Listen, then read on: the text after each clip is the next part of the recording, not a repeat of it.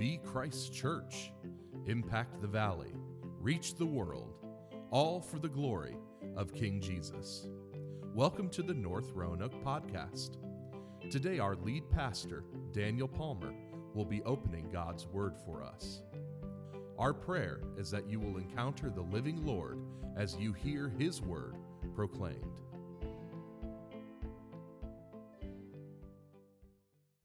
Psalm 26.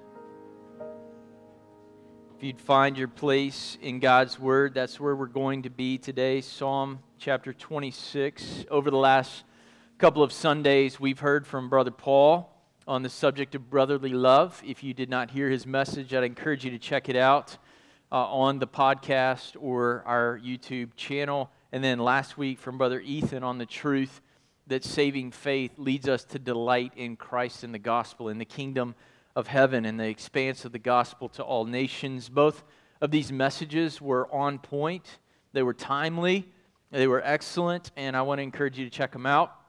But today we resume our, our summer series in the book of Psalms by looking at Psalm 26. I want to ask you uh, if you would hear with me the word of God together. Of David. Vindicate me, O Lord, for I have walked in my integrity and I have trusted in the Lord without wavering. Prove me, O Lord, and try me. Test my heart and my mind. For your steadfast love is before my eyes, and I walk in your faithfulness. I do not sit with men of falsehood, nor do I consort with hypocrites. I hate the assembly of evildoers, and I will not sit with the wicked.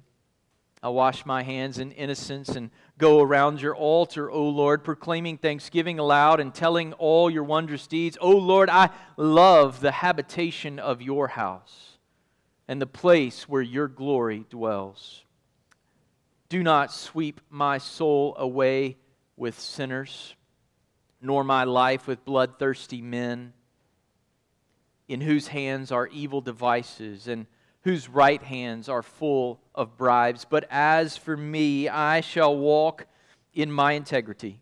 Redeem me and be gracious to me. My foot stands on level ground. In the great assembly, I will bless the Lord. Let's pray together. God, help this word from David's pen, inspired through your Holy Spirit, to come alive in our minds and in our hearts today. Spirit of God, we believe you authored this word and we believe you still illumine your word. God, that what you have inspired, you still apply to our lives, to our minds, to our hearts, to where we are today. And God, there might be someone here this morning who feels like they are slipping, like their, their foot is, is on the edge, like like they're not standing on level ground. But David in verse 12 proclaims, I, I stand on level ground. We pray, God, for anyone who, who's at risk today, that they would find the level ground that's available only through the shed blood of Christ. And I ask it in Jesus' name. Amen. In many of, of David's Psalms, we discern a tension between the world's way out of difficulty and the way of the Lord which seems to take us right through difficulty. This was true in Psalm 25, and it is again in Psalm 26, a psalm where David seeks vindication from the Lord on the basis of his integrity. He says, God, I, have been living for you. Yet, when we get to the middle of the psalm, it is not David's integrity that's in view, but instead the, the wondrous deeds of the Lord and the, the altar that compel David's praise. And we know that there's really only one true king who is perfectly blameless, and this is King Jesus, the Son of God. We know that David is not saved by his own innocence, but instead is firmly trusting in the Lord, the promised Son, who will be perfectly innocent in his place. And yet, David's trust in the coming king is so real that it, it begins to change him. That his trust in Yahweh, the, the Lord who has promised to send his son, begins to impact his life in such a way that in Psalm 26 he describes himself in his, his innocence, his integrity. he is living so much looking to Christ that he begins to look like Christ. Isn't that how it should be in the Christian life? That the more we look to Jesus, the more we begin to look like Jesus.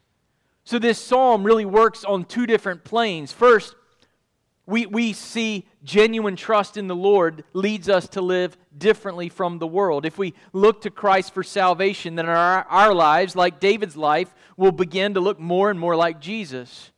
And yet, at the same time, we can also read Psalm 26 almost like a prayer of Jesus himself, the true Davidic king, who, when faced with enemies who are seeking to undermine him and his, his mission, he resists temptation and in, he perfectly entrusts himself to his Father in the sure hope of victory through the cross and in the resurrection. This certainty that David displays in the face of the accusations of his enemies is expressed in the last verse where David says, He will stand on level ground. Surely he will bless the Lord in the assembly. So this morning, I'm calling this sermon Standing on Level Ground in a World That Wants You to Fall. Aren't you glad to know that there's some level ground in a world that wants you to slip, in a world that wants you to tumble, in a world that wants you to fall? But if we're going to stand, the test of time, if we're going to endure to the end, if we're going to have persevering, enduring, saving faith in Christ, the first thing David shows us in verses 1 through 3 is to stand. We've got to live by the Lord's standard and invite His judgment. If we're going to stand on level ground, we got to live by the Lord's standard and invite His judgment. Unfortunately, today, there are many so called Christians who are not living by the Lord's standard, but instead are adopting the world's standards. They're not living for God's approval, but for the approval of men. And that is no way to stand on solid ground. Indeed, it's a way that ends in eternal destruction. The Apostle Paul tells us do not be self deceived. In other words, don't call yourself a Christian and then have nothing to do with Christ or Christianity or the Lord's standards or the Lord's judgments and believe that that's, that kind of faith is going to stand up in the judgment. It won't. So, David in verse 1 calls upon the Lord to vindicate him. A request for vindication implies that there's someone bringing an accusation. As I was meditating on this psalm this week, I couldn't get past the first verse Vindicate me, O Lord. I thought about some of the accusations that come to the life of a believer. Did you know Satan and his henchmen love to bring up sins from your past and tell you that God is going to punish you now for a sin that he already punished his son to redeem you from? Romans 8 1, there is therefore now no condemnation for those who are in Christ Jesus. If you have trusted in Christ, if you are believing in Him, and the enemy wants to come and say, well, this is happening in your marriage or in your workplace because of something you did 5, 10, 15, 20 years ago that you've confessed and repented from and rebuked, then that's, an, that's an, a false accusation. Vindicate me, O Lord. What about people telling us in, the, in our culture today that you're not loving because you're standing for truth. Does this not hit us right between the eyes? We live in a world that, that says love is love. Just, just don't define it. But the Bible always puts truth and love together. You can't love people and ignore the truth. You can't say, Jesus wants to accept you and embrace you, but his standard is just like that of the world. He has a whole different standard. It's an otherworldly standard, it's God's standard. And yet the world keeps telling Christians, well, you're just not very loving because you want to uphold the truth. What about people who bring up our past because they want to cover up their present? What about people who ignore 500 acts of kindness and generosity and then one perceived overslight, uh, uh, one perceived slight or, or misstep and then they just hold that against you forever and ever and, and david is facing from his enemies accusations attack. And he says vindicate me o lord. When he's, when he's faced with this barrage of threats and attacks and accusations as, as king to be sure he could have looked back on on his not very glamorous start in life, right? He's just a shepherd boy from Bethlehem after all, not even big enough to wear King Saul's armor into battle against Goliath.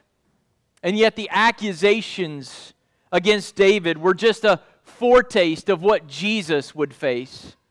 Jesus was just a manual laborer from Nazareth.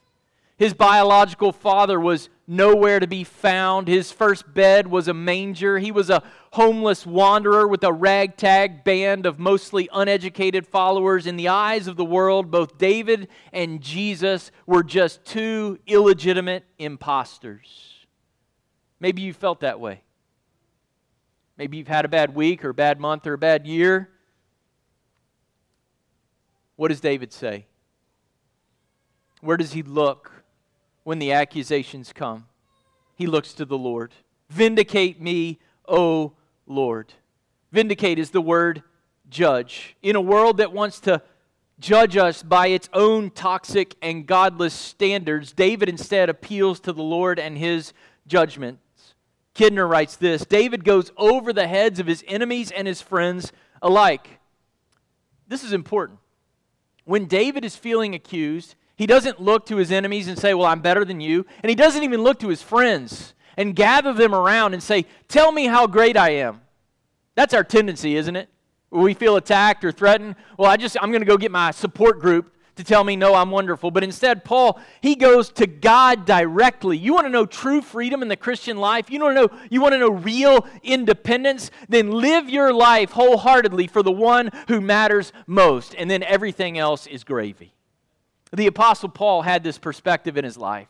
When his motives and his character were attacked by Corinthians, the Corinthians, he says this With me, it is a very small thing that I should be judged by you or any human court. In fact, I do not even judge myself. For I am not aware of anything against myself, but I am not thereby acquitted. It is the Lord who judges me. Church, people pleasing and pleasing God seldom align in the Christian life to stand on level ground in a world of ever shifting standards, we've got to submit our lives to the Lord and His agenda and His judgments. And when David submits his life to the Lord's judgments, he understands that his judgments are serious and right. Do you see that little word for at the beginning of verse 2? The reason he can confidently go to the Lord seeking vindication is because he's been living with integrity. David believes God will vindicate him because he's walked in his integrity and trusted in the Lord without wavering.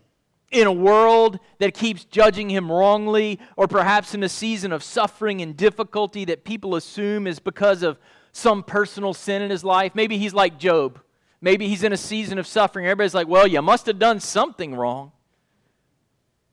David goes to the Lord and says, I have conducted myself with integrity. Church, integrity, personal integrity before the Lord is a marvelous defense in the face of all your accusers. In David's case, integrity doesn't mean sinless perfection. It means something like wholeness or completeness. It means complete sincerity in his walk with Christ. He has trusted the Lord without wavering, which literally means I do not slip. My faith is firmly fixed on the solid rock of Christ. This, this concept of unwavering trust is repeated in the New Testament. Do you remember where it is? Hebrews chapter 10, verse 23. Wasn't long ago that we were in Hebrews. What, is, what does the writer say? Hold fast the confession of our hope. Listen for it without wavering. David is serving the Lord and pursuing him despite suffering and skepticism in his life. How is this possible? How is it possible to constantly be attacked for our faith in Christ and yet to remain consistent in our walk with Christ? It is possible because his hope, his ambition, his agenda is not subject to the world's judgments, but instead to the Lord, his judge. He has unwavering faith in God who never wavers. In verse 2, David heaps up the synonyms, asking God to examine him. Do you see those? Prove me, try me, test my heart and my mind. Everywhere that David turns, he's tested. He's questioned, he's undercut, he's doubted. He just wants to know, though, that he's passing one test. In a world where everybody has a test for you to take and a test for you to pass, David says, I just want to pass the one test that matters. So he goes to the living Lord of the universe and he says, Examine me. This is not a test of his intellect. It's not a test of his strength. It's not a test of his ability to win friends and influence people. It is a test of his character, of how he thinks and how he believes and what motivates him and what, what, what he values deep within. And he goes to the Lord and he says, God, in a world where everyone is questioning me, cut me open to the core of who I am and find a heart that is unashamedly driven by a desire to know you and glorify your Son. And we know that this is the pattern of David's thinking because of what he says in verse 3. Look at verse 3. The Lord's steadfast love. This is the, the language of God's covenant, His faithfulness, His promise keeping. Because, God, your ability and desire to keep your promises in love for your people is ever before my eyes. Isn't that incredible? The world wants you to take your eyes off of the Lord and put them on anything else. And the Lord says, excuse me, David says to the Lord, Your covenant, your faithfulness, your love is always before my eyes. The Lord is going to win, and David keeps his eyes on the Lord's faithfulness, even when his life seems to be falling apart. Even when joining with his enemies would seem to offer relief from all his trouble. The world just keeps accusing, the world just keeps attacking. They keep saying, Come and join us. But what does David say next in verses 4 and 5? He, he shows us in verses 4 and 5 that we must not accept spiritual compromise with the world. We must not accept spiritual compromise with the world. In these verses, David reminds us that standing on level ground in a world that wants you to fall means we must not settle down with people who build their lives on the shifting sands of worldly pleasures. In verse 4, David says, I do not sit, or literally, I have not sat with men of falsehood. Notice the contrast with verse 3. He's going to walk in God's truth or his faithfulness rather than sit with men of falsehood. The only way to live a sure footed life, to stand on level ground, verse 12, the only way to live a sure footed life in a world of empty promises is to walk in God's truth and his faithfulness, no matter how tempting no matter what fame or power or riches that the world promises to us, if we go their way, the world is like a drug that, that, that can never deliver the high after the first hit. Did you know only God, who is faithful and true, can lead you deeper into his presence and deeper into a joy that truly satisfies? David also says in verse 4 he will not consort with the hypocrites. These these are people who mask their wickedness and their self glorifying motivations. Standing on level ground in a wicked world means making wise choices in friendships. David and David is basically saying, I want to be a Psalm 1:1 kind of man. What does Psalm 1:1 say? Blessed is the man who does what? Walks not in the counsel of the wicked, nor stands in the way of sinners, nor sits in the seat of scoffers. So, so in verse 4, Paul says, Look, I haven't even sat with the wicked. And the word sit doesn't mean just sitting down. It means to, to join yourself in a, in a significant way, to adopt their perspective and their, their attitudes. But then in verse 5, he intensifies the language. In verse 5, David says, not only that he's not sat with them, but he has hated them. Do you see that? That's not a, that's not a neutral word, is it? It's not, our, it's not our favorite word in preschool, you know. Hate your enemies. What are we talking about here? What, what this means is David is not neutral about wickedness, he is opposed to it. In verse 12, we read, a, we read about a great assembly of worshipers, a, an assembly of evil doers, however, a counter assembly is here in verse 5. These are rivals to Christ. Did you know the world, because they're not living for the judgments of the Lord, they live for their own judgments, and one of the ways they feel good about themselves is that they can bring you into what they're doing. They're building an assembly. Do you not feel that in our culture today? Is that not the argument? Well, if, if you're if you're following our way, if we're able to grab you off of Team Jesus and put you on your, our team, then we're victorious. Look at any Christian who abandons the faith or leaves the faith and turns their back on Jesus. They become a hero instantaneously. And then you know what they do? Once they're a hero for a 30 second soundbite or a tweet, the next thing you know, they're discarded and they're looking for their next victim. They are building a, an assembly of evildoers. They are rivals to Christ. They want their own band of worshipers. They believe ripping you away from Christ and having the upper hand in culture justifies them and their evil. Isaiah 5:20 says they call evil good and good evil. It's still happening today. The wicked are building an assembly justifying their wickedness with their popularity, but David hates it. Hate sounds strong to our modern sensibilities, but hate is the Bible's word to describe how the Lord and his people relate to wickedness, to those who love the darkness rather than light. John 3:19. Hate is the only word that captures what is truly at stake. Kidner says this, these men that David mentions are potential allies. They, they say, We'll be your friends, David.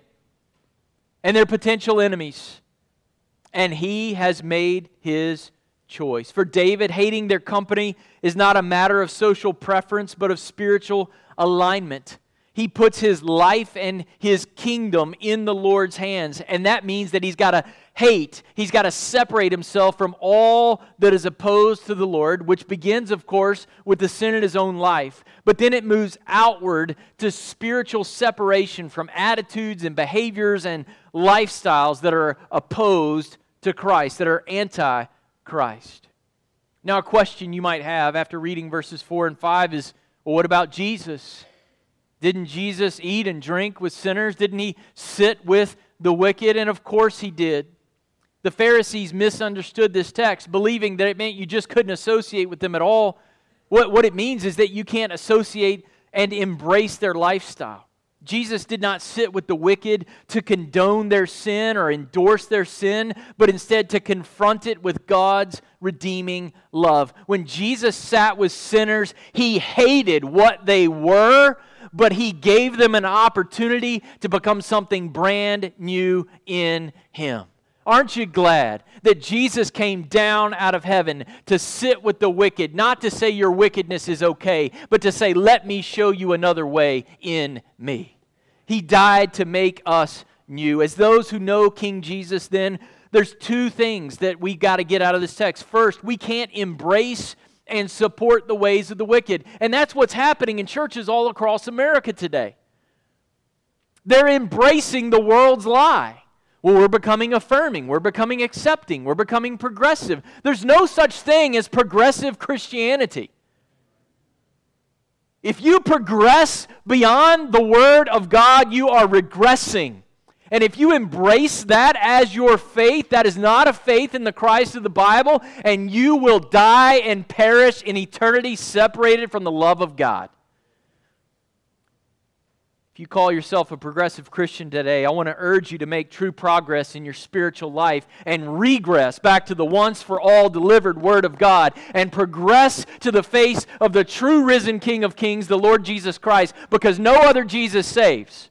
And if you're looking to the Jesus of progressive Christianity, you are going to be sorely disappointed one day to find out that the face of the one you thought was Jesus was the face of Satan himself.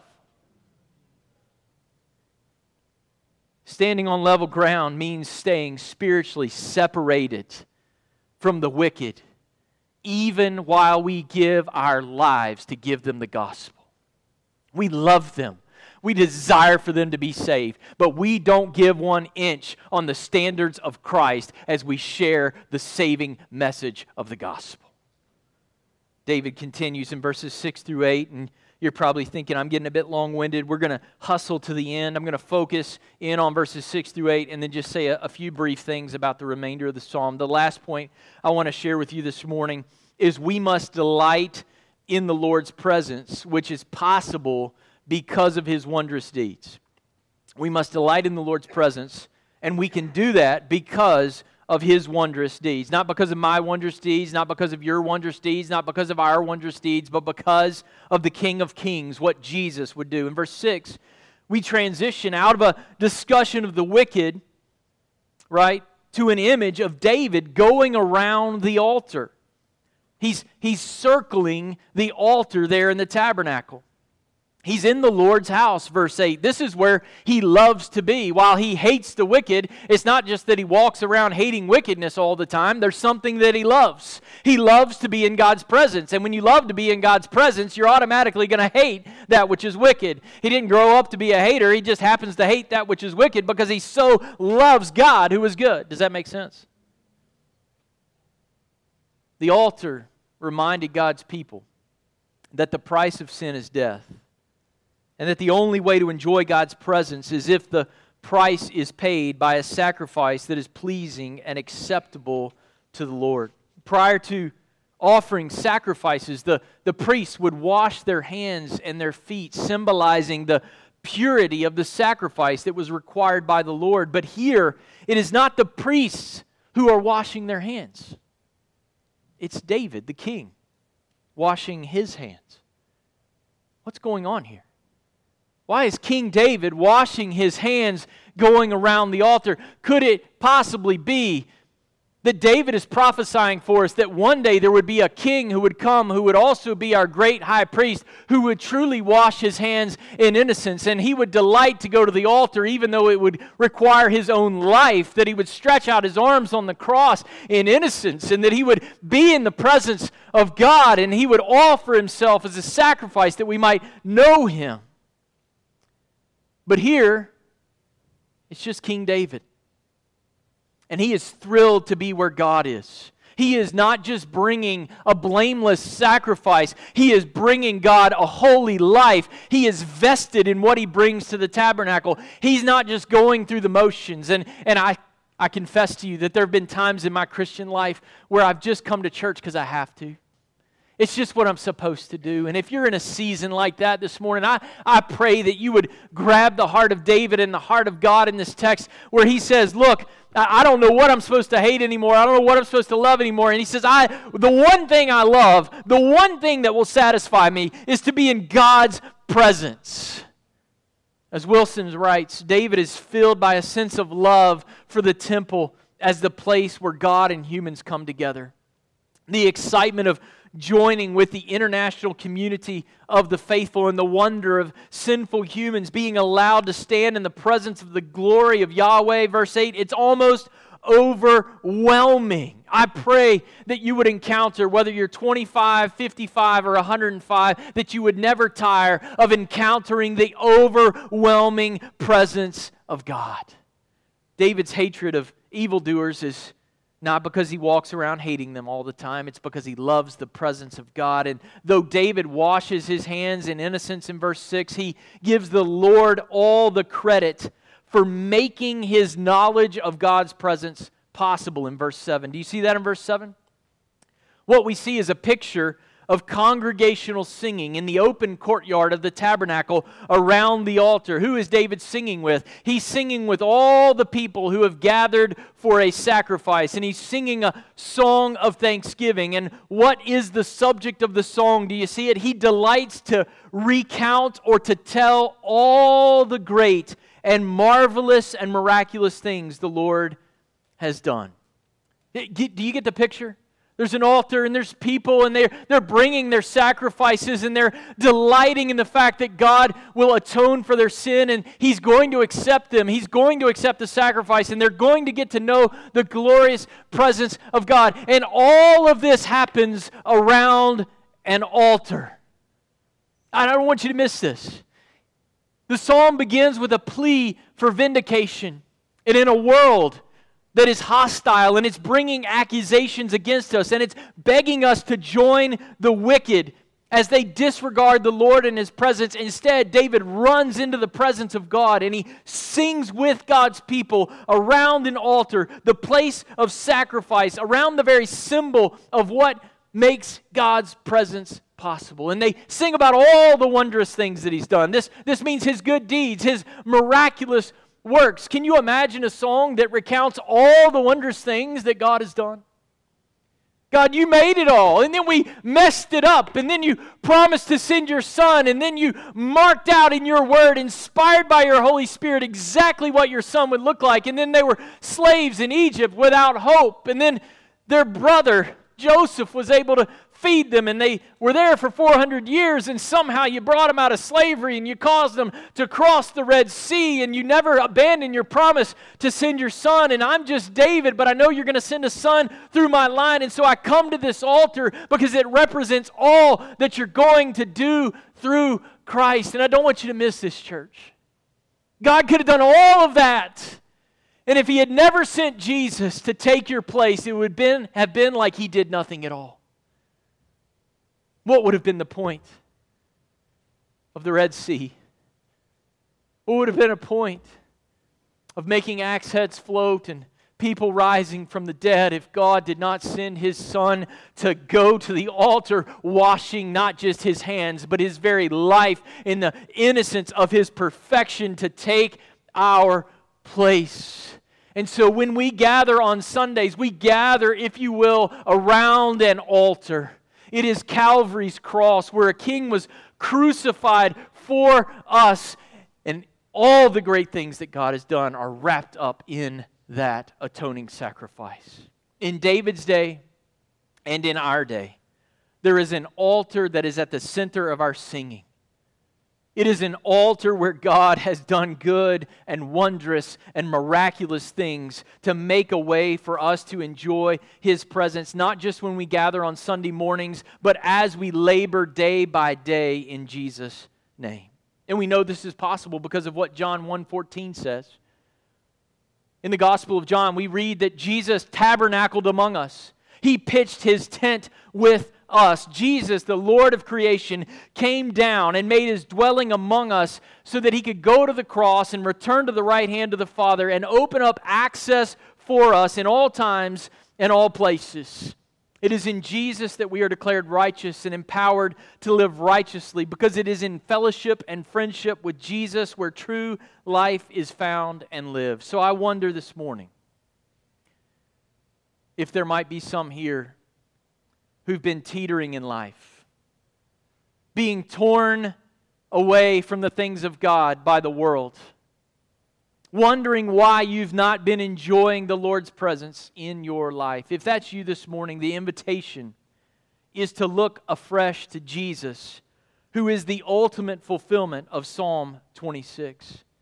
I want you to look to the only one who never gave in to temptation, who sat with sinners but never shared in their sin, who was accused by the world and by religious leaders but never once acquiesced to their demands. I want you to look to the one who so delighted in the Lord's presence that he gave his life on the cross to be the sacrifice for your sins and to make you new in Him, to empower you by His Holy Spirit to live in the world as He lived because the presence of God was more precious to Him than the praise of men or even His own physical life.